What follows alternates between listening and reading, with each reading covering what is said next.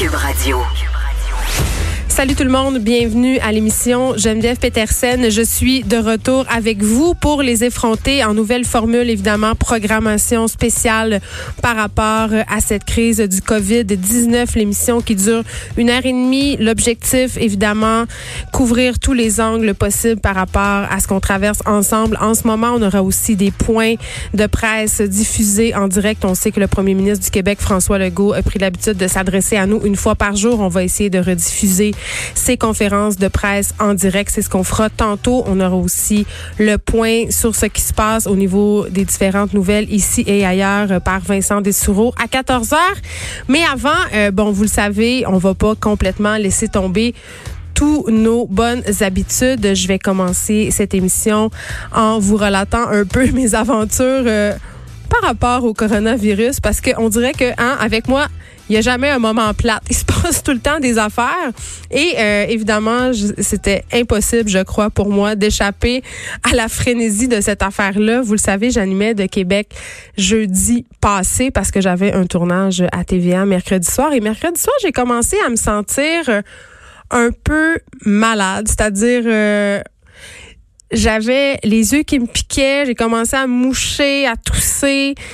Et bon, euh, je dois vous avouer d'emblée, je n'ai pas pensé à la COVID-19 en premier, mais euh, parce que mes enfants revenaient de la semaine de relâche. Ils étaient dans un chalet avec leur père, ils sont revenus avec euh, ce qu'on appelle, nous, au Saguenay, la guedille au nez. C'est-à-dire que, bon, il y avait le petit rhume.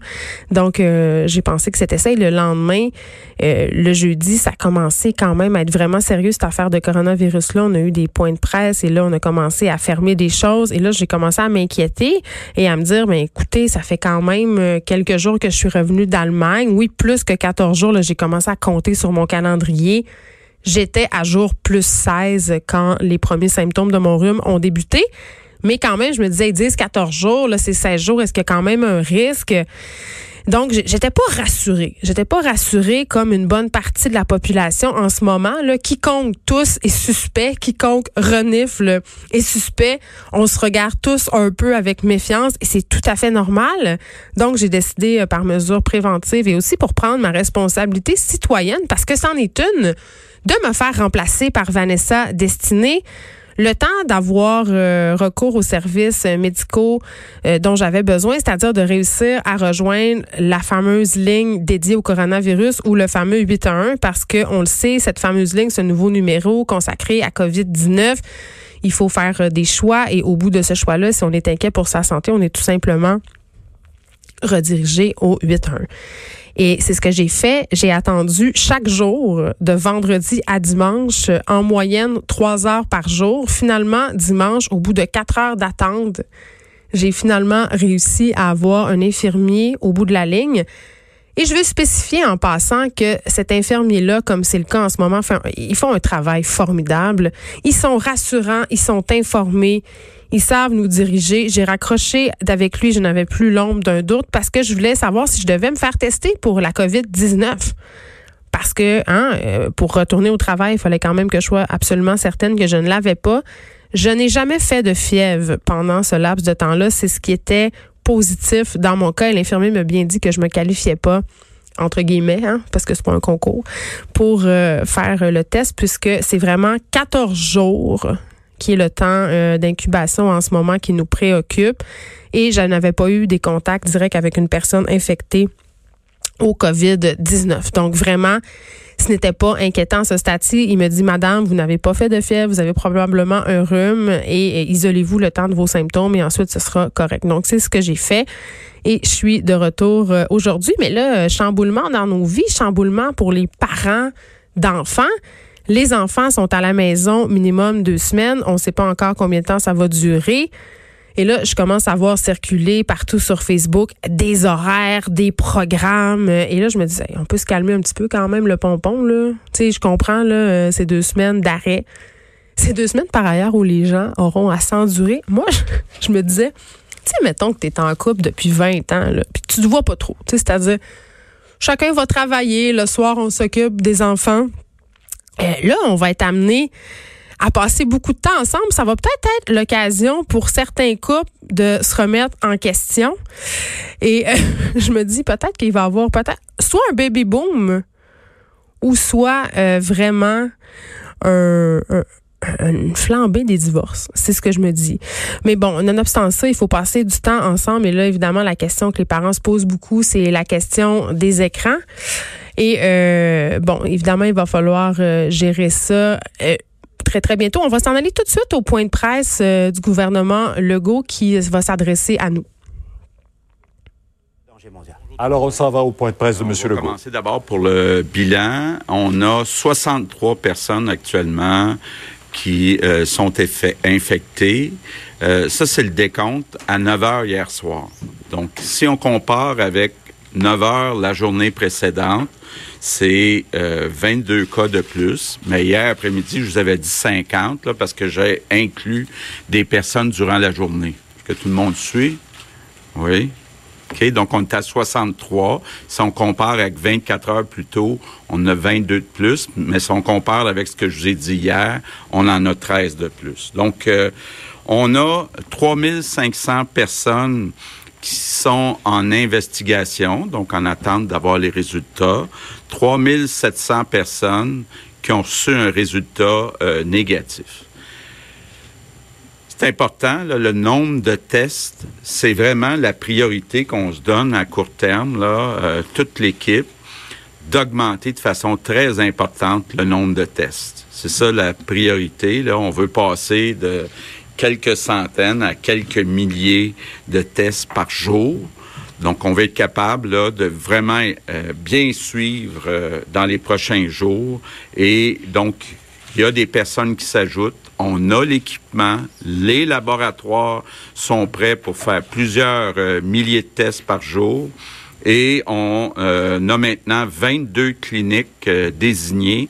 On va en ajouter 9, donc on va avoir 31 cliniques désignées pour faire les tests. Ça va nous permettre de faire des milliers de tests à chaque jour.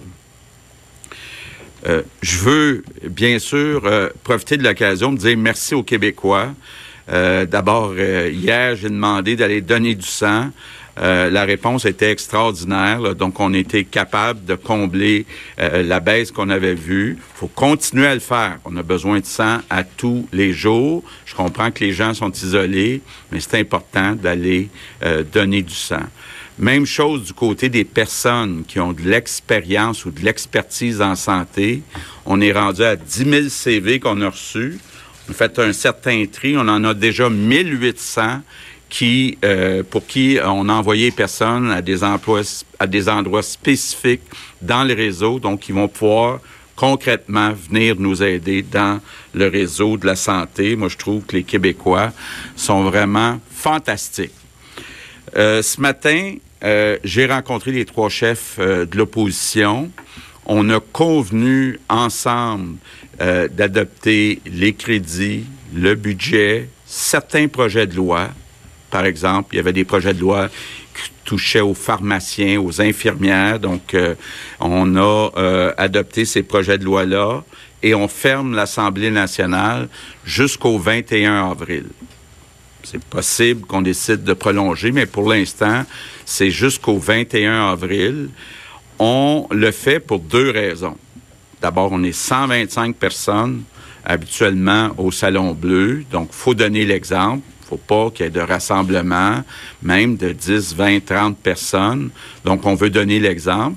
Deuxième raison, ben on souhaite que les députés soient chacun dans leur circonscription pour répondre aux questions euh, euh, des citoyens. Puis là, on s'est donné un mécanisme euh, pour être capable facilement, avec les députés puis les whips des différents partis, de répondre aux questions euh, des citoyens via les députés et euh, d'être capable aussi de recevoir des suggestions.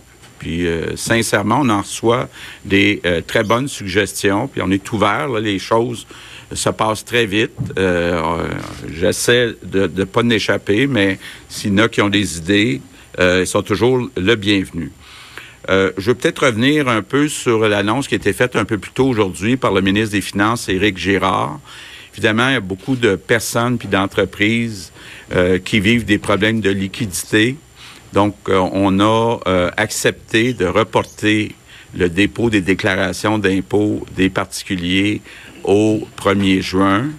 Puis tous les impôts et les acomptes provisionnels sont reportés au 31 juillet. Donc, ça va permettre, là, ceux qui avaient euh, un montant à payer, soit le 30 avril, soit un compte provisionnel le 15 juin, vont être capables de retarder tous ces paiements-là jusqu'au 31 juillet. Il y a d'autres aides qui s'en viennent. Au cours des prochains jours, entre autres, euh, Pierre Fitzgibbon va annoncer des mesures pour aider toutes les entreprises qui ont des problèmes de liquidité. On essaie de s'arrimer avec Ottawa, avec la BDC, pour que ça soit le plus simple possible pour les dirigeants, les entrepreneurs.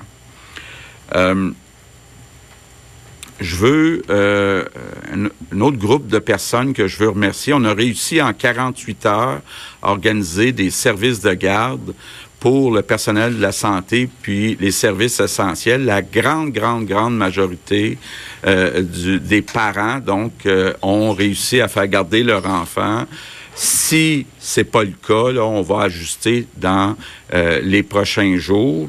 Donc, je veux remercier les éducatrices, les éducateurs. C'est très important. Bon, aujourd'hui, j'ai un message spécial à lancer aux jeunes on me dit que les jeunes écoutent pas suffisamment les consignes, entre autres concernant les rassemblements. Et puis pourtant, on a vécu des expériences en Corée du Sud et en Italie où les jeunes ont été des agents importants de propagation du virus. Bon. Jeune moi-même. Je sais qu'il y a une période, à un moment donné, quand on est jeune, qu'on écoute moins les plus vieux.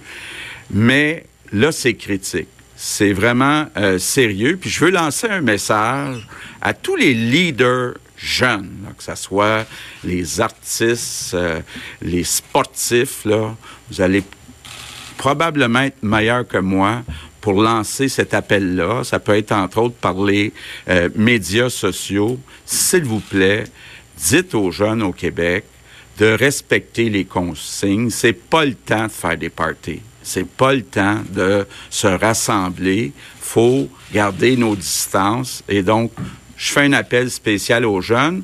On va lancer une campagne aussi, euh, le gouvernement. La campagne va s'appeler Propager l'info. C'est-à-dire, je me reprends. Propage l'info, pas le virus. Propage l'info, pas le virus. Donc, vous allez voir ça, là. Euh, j'invite nos artistes à être créatifs aussi, puis à trouver d'autres moyens de dire aux jeunes, là, passer le message, mais pas le virus. Donc, euh, euh, c'est mon message du jour pour les jeunes du Québec. Donc, je termine en revenant un peu sur les directives les plus importantes, là. Quand vous avez des symptômes, quand vous revenez de voyage, restez isolé chez vous pendant 24 heures. Puis là, je veux faire un appel spécial parce que ça revient là aux employeurs. S'il vous plaît, là, c'est pas le temps de demander des billets du médecin. Les médecins ont d'autres choses à faire que de signer des billets pour le personnel qui doit euh, s'isoler. Donc, euh, je demande la compréhension de tout le monde. Malheureusement, on me dit aussi que certains employeurs refusent de donner le 14 jours à ceux qui reviennent de voyage. Encore une fois, je demande la compréhension des employeurs. Là, c'est très important, c'est critique. Il faut donner le 14 jours à la maison. Puis évidemment, ben, je le répète, pour les jeunes puis les moins jeunes, là, pas de rassemblement. 10, 20, 30, peu importe le nombre, là, pas de rassemblement. faut tout faire pour éviter l'augmentation rapide euh, euh, du virus, le nombre de personnes infectées. Donc, je vous le dis, c'est très sérieux. Si on limite les rassemblements, c'est ce qu'on est en train de faire actuellement, on est en train de sauver des vies. Donc, on a une grosse bataille devant nous, puis on est capable, si on se met tous ensemble, de la gagner, cette bataille-là. Merci.